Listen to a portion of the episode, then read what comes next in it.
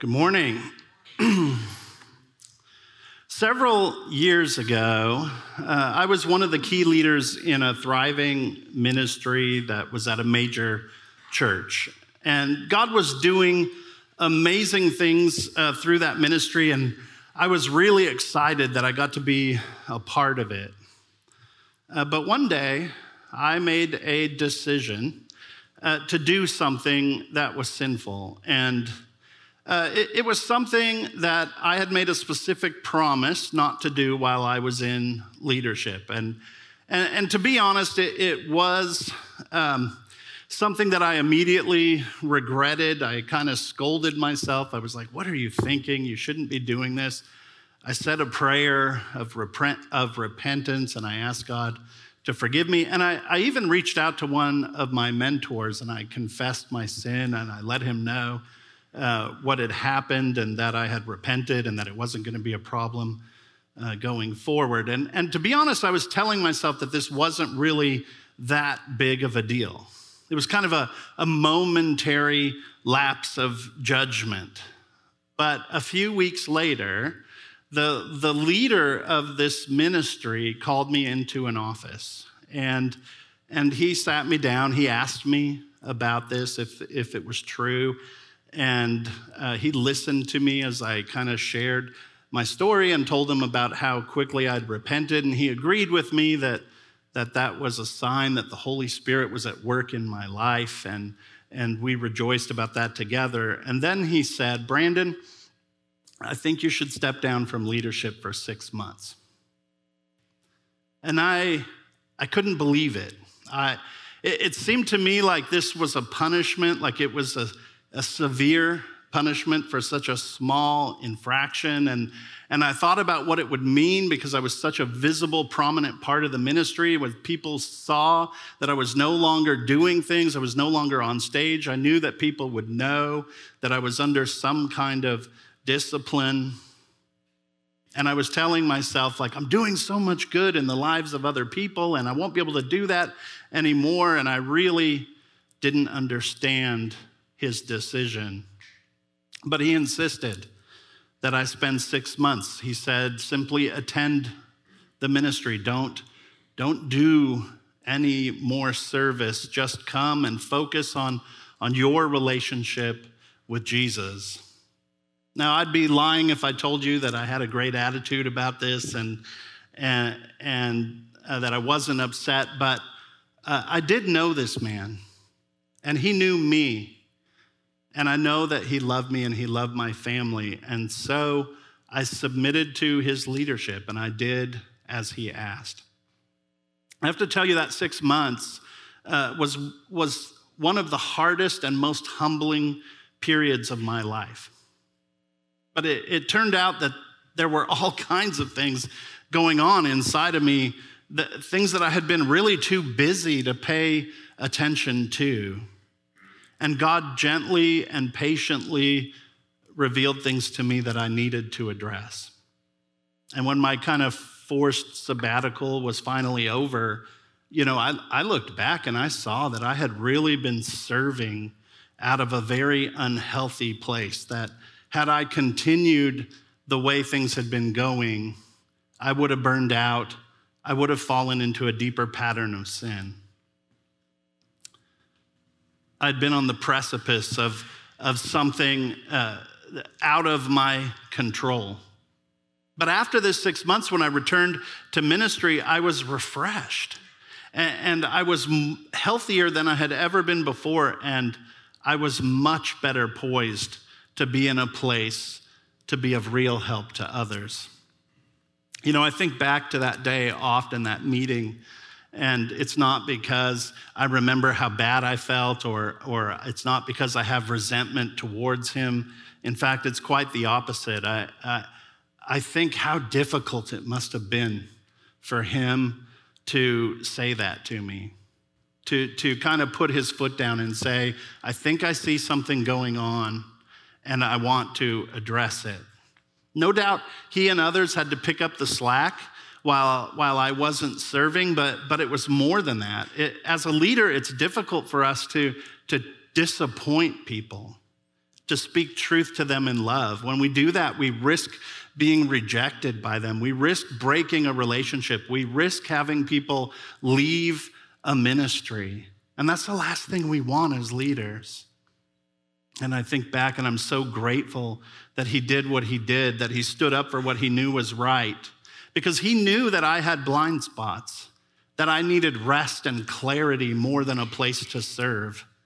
He cared more about my soul than he did about the service that I could offer to the church. And he was shepherding me. He, he was guiding me away from a danger that I couldn't even see and ultimately, he helped me to grow and mature in ways that I never would have stumbled upon in my own understanding. Later on, he mentored me as I became an elder at that church, and, and he championed me as I went to seminary and became a pastor in this church. And he saw all of that potential in me back then, long, long before I saw it. I, I feel like we're kind of in a crisis in our church today, not at New City, the big C church. Uh, God has called us to be a part of His church, to submit ourselves to the loving guidance and care of those that He calls shepherds. But all too often, I think we've kind of outsourced this role to other people and things in the world instead. We put our hope and our trust in politics and in pop psychology, in, in self help schemes and, and unbiblical ideas and concepts. And we read books and we listen to podcasts, we join clubs, and we seek the advice of so called experts.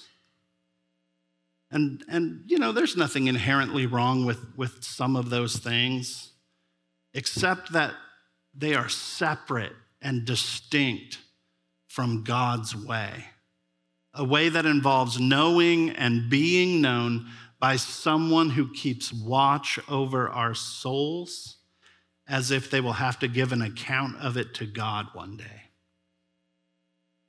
So today and next Sunday, I, I want us to examine what does Scripture say about this idea of shepherding care within our church.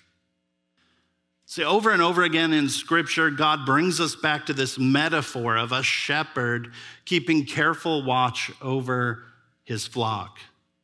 And first, I want to see what the Bible says shepherding care is, and then next week, we'll talk about who are those shepherds that God has placed in our lives.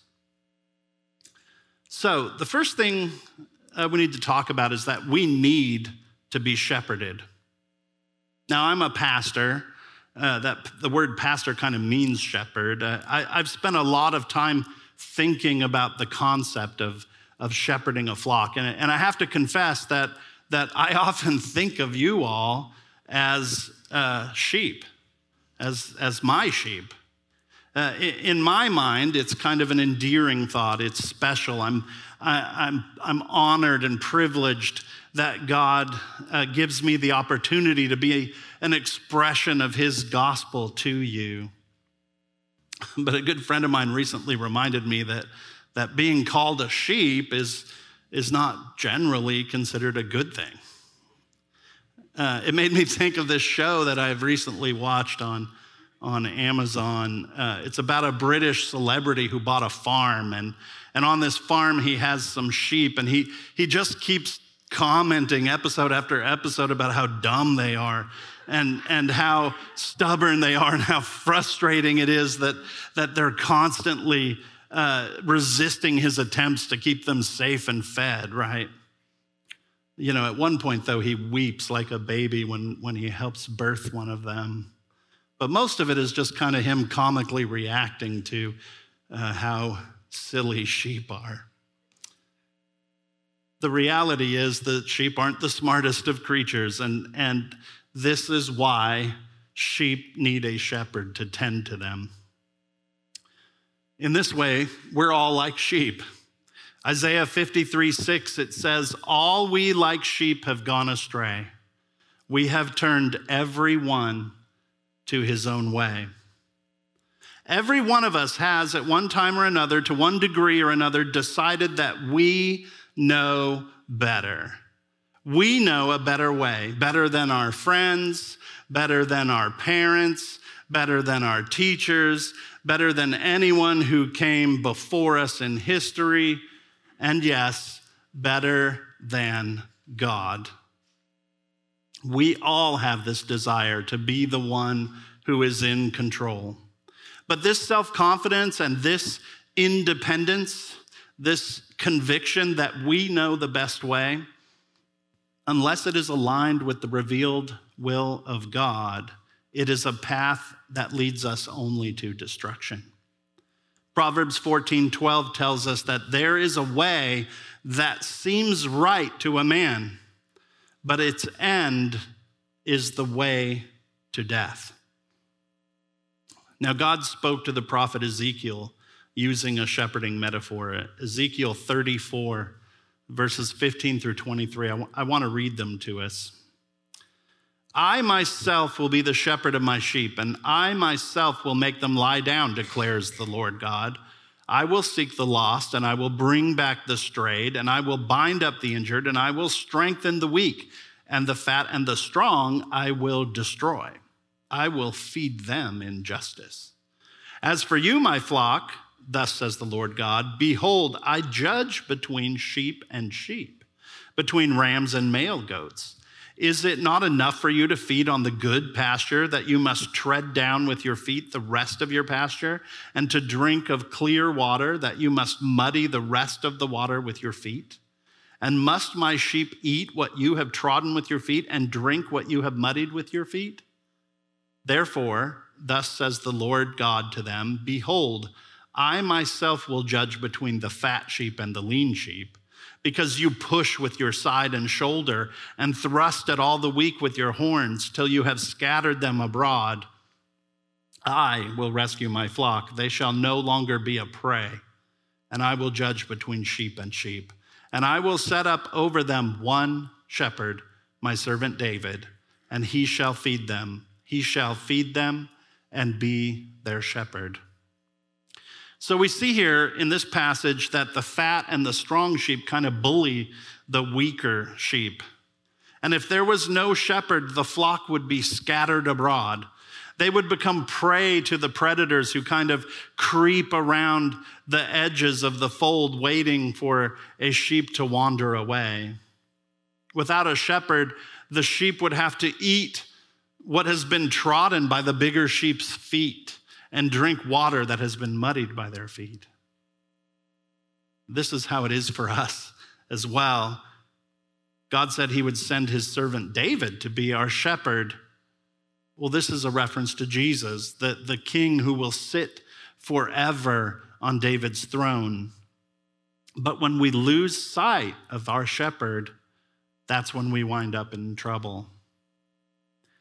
We get bullied but without a shepherd, we're susceptible to those who would, who would bully us with their own ideas of the right way to go. Remember, these are ways that seem right to us, but they're actually a way unto death. And, and maybe bullies isn't a fair term here because I, I think so often, maybe most often, that, that these are people who, who do not have a malicious intent. These are people who really uh, want to do good and they feel so strongly about their wrong ideas that they kind of push us with their side and shoulder and they kind of thrust with their horns. And to be honest, they can be very persuasive. And if we're not checking in with the shepherd and comparing any so called truth against the truth of the revealed word of God, it's easy for us to be led astray by those who have good intentions. When churches compromise on the truth of the scripture, we see time and, and time again that they become more and more susceptible to the whims of our culture. Those whims often sound nice, don't they? Let's be more inclusive. Let's be more tolerant of others. Let's be all about love and grace. But so often these concepts they become so separated from the holiness of God that they do nothing to address the destructive nature of our sin and our desperate need for the godly grief that produces a repentance that leads to a salvation without regret, as it says in 2 Corinthians. we take our eyes off the shepherd, we're bullied, but we also may wander abroad. Without a shepherd to guide us, we're, we're going to go to places that we should not go. When we keep our eyes on Jesus, it helps us to keep our eyes off of our idols. It's so easy for us to be drawn into the things of the world that promise that they will satisfy us. Wealth, pleasure, power, often good things, but they will never satisfy us. They can't satisfy us more than for a brief moment before they leave us feeling even emptier than we were before. And this is because it is only the grace of Jesus that is sufficient for us. We get bullied and we wander, but we may also become prey. When we're away from the watchful eyes of our Savior, we open ourselves up to those predators who would ensnare us with half truths and wise sounding arguments. And these are malicious, they are designed to draw us away from God. Maybe these predators want to use us or get something from us, or maybe they're angry with God and they're seeking to do harm to his church but there are wolves who prey upon God's sheep. You know, it occurred to me that it's becoming more and more common for our young people to, to encounter wolves when they go away from home to university. Away from the watchful eyes of their parents for the first time, there's, there's plenty of temptation just in that. But even those people who are sometimes appointed to kind of watch over them, their professors, their administrators. Sometimes they, even they, are deliberately encouraging them to abandon the traditions of their upbringing, to abandon the church. And this is why I'm so grateful that, that God sends shepherds into these situations, often through campus ministries, through RUF, through Cru, through uh, campus outreach. These men and women, they're very truly watching out for the souls of our children in this season of their life. So many of you have shared your testimonies with me about how you met Jesus when you were in college, how a campus minister came alongside of you and shepherded you during that season of temptation and questioning and coming to make your parents' faith your own. But all of our lives, we have a need to be shepherded, lest we be bullied or we wander on our own or we get attacked by predators. None of us can do it on our own. All we, like sheep, have gone astray. We all have a tendency to go our own way. But the good news is that we have a good shepherd. And Jesus himself claimed to be that good shepherd. In John 10, uh, verses 11 through 16, he says, I am the good shepherd. The good shepherd lays down his life for the sheep. He who is a hired hand and not a shepherd, who does not own the sheep, sees the wolf coming and leaves the sheep and flees, and the wolf snatches them and scatters them. He flees because he's a hired hand and cares nothing for the sheep. But I am the good shepherd. I know my own, and my own know me just as the Father knows me and I know the Father, and I lay down my life for the sheep. And I have other sheep that are not of this fold. I must bring them also, and they will listen to my voice. So there will be one flock and one shepherd. Our way is a path unto death, but the shepherd's way is the path to life. And Jesus, our good shepherd, spells this out for us in his word what his way is all about. And his way is that we are shepherded through the church. Jesus' way is the church.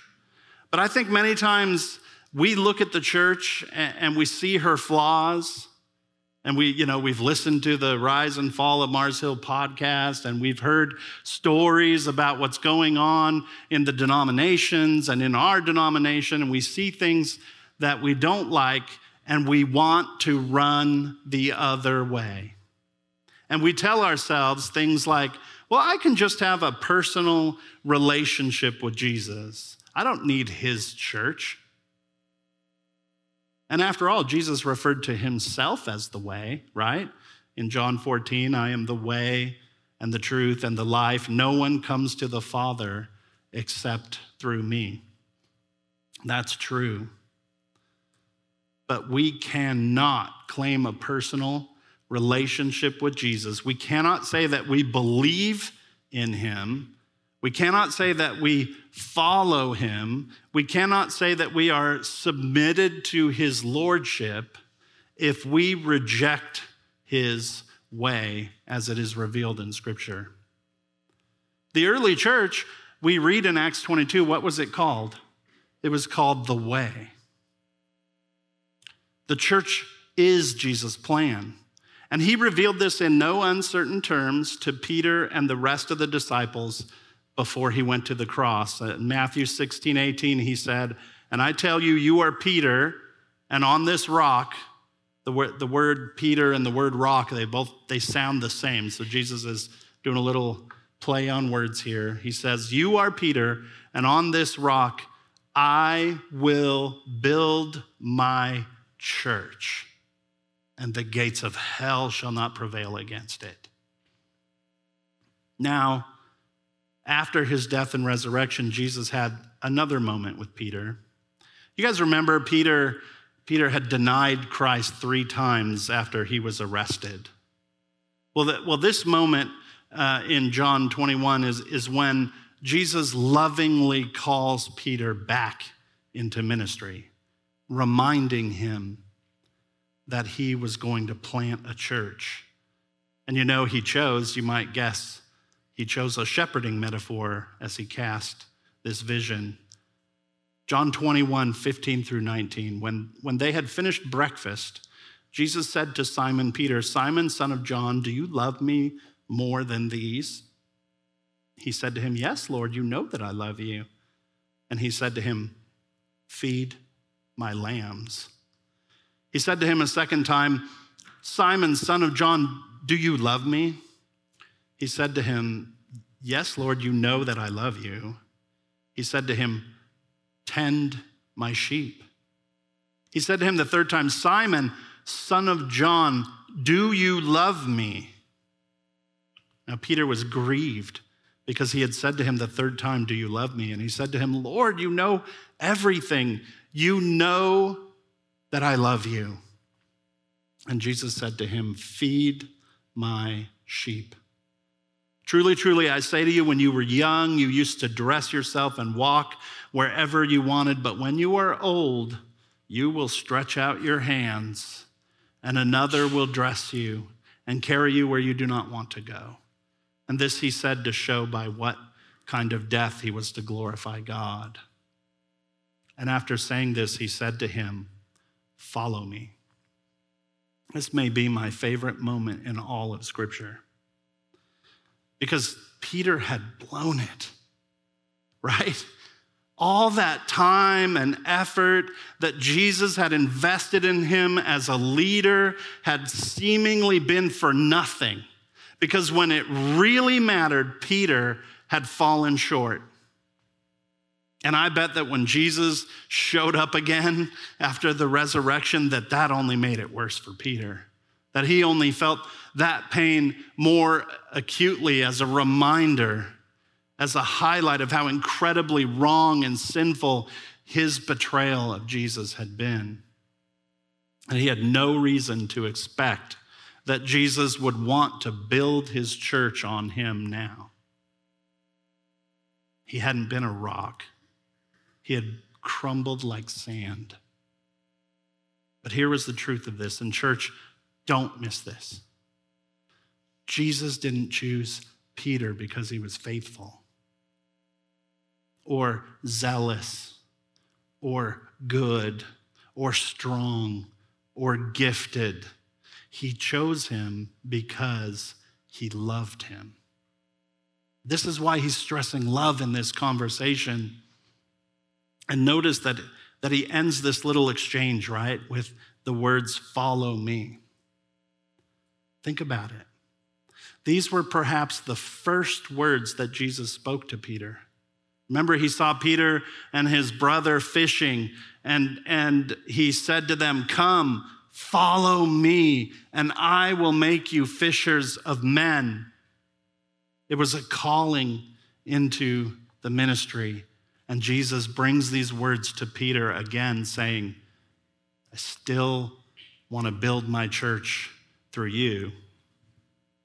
This is how it is with you and I. God does not look at our successes or our failures in life to determine whether or not we belong to his flock. Scripture tells us that he chose us before the foundations of the world simply because of his great love for us. And, and, though our sin created this, this great chasm between us and the Father, that a chasm that we could never fill with enough good works, we could never throw enough good works in there to find our way across. God's word says that while we were still sinners, Christ died for us. And better still, Romans tells us that we're adopted into his family. Jesus not only saved us to give us eternal life, but also to invite us into ministry with him as a part of his church, just as he did with Peter. And getting back to shepherding care, we see that, that Jesus tells Peter, If you love me, if you're still in on this church planning venture, then feed my lambs, tend my sheep, feed my sheep. This was the command that Jesus left with Peter of all the things that he could have said to the rock on which he built his church, church he said, Be a shepherd. Care for the flock because I care for the flock. So, do you see it, New City? The church is about caring for the sheep. It's about feeding them the word of God and tending to their needs, both spiritual and physical, protecting them from the wolves, and yes, even from themselves. All we, like sheep, need to be shepherded, and the shepherds are found within the church.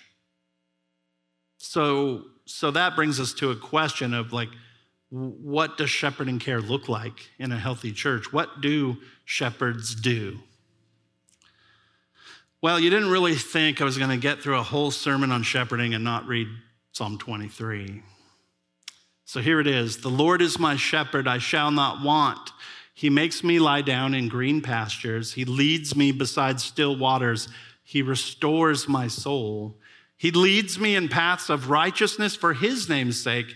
Even though I walk through the valley of the shadow of death, I will fear no evil, for you are with me. Your rod and your staff, they comfort me.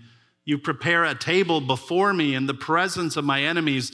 You anoint my head with oil, my cup overflows. Surely goodness and mercy shall follow me all the days of my life, and I shall dwell in the house of the Lord forever. Next week, we'll talk about who are the shepherds within God's church, but to, to see what shepherds are all about, we can look to the example of the Good Shepherd and, and Psalm 23. These are, these are two big passages where, where uh, God describes himself as a shepherd, where he establishes a standard. This is what I saw as I looked at these passages. I saw that shepherds know Jesus says, I know my own and my own know me. And Jesus, you know, is Emmanuel, God with us. He, he became like us so that he could dwell among us and so that we could dwell in the house of the Lord forever. The Good Shepherd is relational, he is present. And in healthy churches, the shepherds are involved in the lives of the people. They spend time with them, they get to know them, and they allow themselves to be known. Shepherds are those kind of people who show up in the difficult moments, you know, in the hospitals or in the funeral parlors and those times when they can't do anything to make it at all better. But they can be present and they can pray and they can share a comforting verse or two.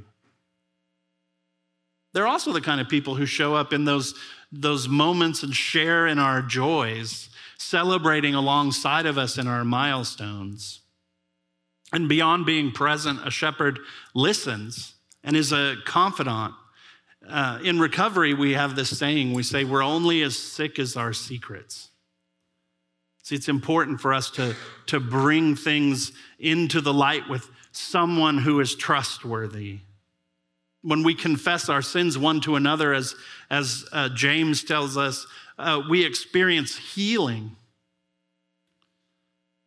Shepherds, they can hear the worst about us, and they can even acknowledge it as sin. And then they're the ones who remind us that Jesus died for that sin and that he forgives us, that he has grace for us and mercy. So often, people hesitate to join a church because they're afraid that the church is going to be in their business. Well, there should be healthy boundaries, of course. But the idea that your church wouldn't know anything about you, well, that, that's one of those ways that seems right to a man, but leads unto death. Because Jesus' vision for the church is that we would be like family, intimately familiar with one another's lives. The shepherds know, but they also feed. So Jesus, Jesus was all about food, right? Like just read through the New Testament. You always see that Jesus is having a meal with somebody. He does so much ministry just sitting across the dinner table from people. And Jesus definitely taught us that we should be merciful, that we should be helping those who don't have enough to eat. And yet, despite the importance of physical food. I believe that when Jesus told Peter, Feed my lambs, that he was talking about the Word of God. In John 6, Jesus says, I am the bread of life. Whoever comes to me shall not hunger, and whoever believes in me shall never thirst. See, shepherds are, are the people in our lives. They're, they're always bringing us back to the Word of God that whatever issue we're discussing, they're always reminding us and showing us how Jesus is the solution, is the answer to what we face. And sometimes this happens on Sunday morning. I hope some of you feel like you're being fed right now. But maybe most often this happens in other moments those who disciple us, those who teach us how to feed ourselves daily. Now that's shepherding. Shepherds know and they feed, but they also lead us. Just before Jesus ascended into heaven, he gave us this great commission, right? He told us the mission of his church to make disciples, to baptize them, and to teach them. To teach them what? to obey all that he has taught us. He could have simply said, Teach them everything that I taught you. But that's not what he said. Instead, he's instructed us to teach them obedience. Now, that's a tall order. See, it's not enough to simply teach someone all the rules and then say, okay, go follow all those rules. It's just like with children. Uh, obedience is learned, but it, it, it's learned by, by having things modeled, and it's learned through discipline. As our children witness us having integrity, even when no one else is looking, even when it's difficult, well, then they learn integrity. When our children see us repent and seek forgiveness, then they learn to also be reconciled with those they're in conflict with when they see us pray in times of need and in times of plenty, when they see us worship in times of need and in times of plenty, then they learn how to pray and how to worship. And so it is with shepherds. They, they help us to learn obedience in Christ by modeling obedience in Christ. And sometimes they may hold us accountable, maybe even bringing discipline in the hope that it will draw us to repentance and return our gaze to Jesus. Shepherds uh, know and feed and lead. The last thing I wanted to draw out of this text is that shepherds protect. Jesus said in John 10, My sheep hear my voice, and I know them, and they follow me. I give them eternal life, and they will never perish, and no one will snatch them out of my hand. No one will snatch us out of Jesus' hand. He laid down his life for us that we might have eternal life, and he did not fail at that attempt. He succeeded. And we can know with certainty that we will never perish. But the wolves will come, and they'll try to convince us that our salvation is uncertain. And if we let ourselves be led astray, we may even come to believe that lie. But a shepherd will keep those wolves away. A shepherd will bring the light of the gospel to the forefront and remind the sheep to whom they belong. I think back to those six months when I was humbled, when I was removed from leadership, and I felt despair and I wondered if I had blown everything. There was a shepherd who came alongside me during those days. She was a mentor and she was a good friend. I remember how she told me one day, she said, Brandon, everyone here sees you as a leader, whether or not you're getting up on that stage. This isn't the end of your story, it's the beginning of the next big chapter. I needed to be reminded that no one could snatch me out of the shepherd's hand. New City, it can be difficult to be a part of the church. She isn't perfect. Yeah, I used to have a pastor, he, he would always say, Sometimes the sheep stink and sometimes they bite. And that's true. But the church is the way of Jesus, and it is where we find the shepherds. And all we, like sheep, we so desperately need them. Let's pray. Heavenly Father, I thank you that you are the Good Shepherd. I thank you, Lord, that you don't just leave us to our own ideas and our own ways, that you don't just leave us to be carried along by the wind and the whims of our culture and the people who would seek to harm us, but that you know us that you keep careful watch over us, and that you have placed people in our lives who watch over our souls as those who will have to give an account to you one day. Lord, we know that this doesn't mean that we will not suffer hardship or go through difficult times. We know, Lord, that bad things happen to good sheep. But we also know, Lord, that you have us in your hand and that no circumstances can snatch us away. That no person of ill intent or misguided good intent could take you away. And we thank you for that certainty and that assurance. I thank you, Lord, for the shepherds in my life. I thank you, Lord, that I get to shepherd others I pray all of this in Jesus' name. Amen.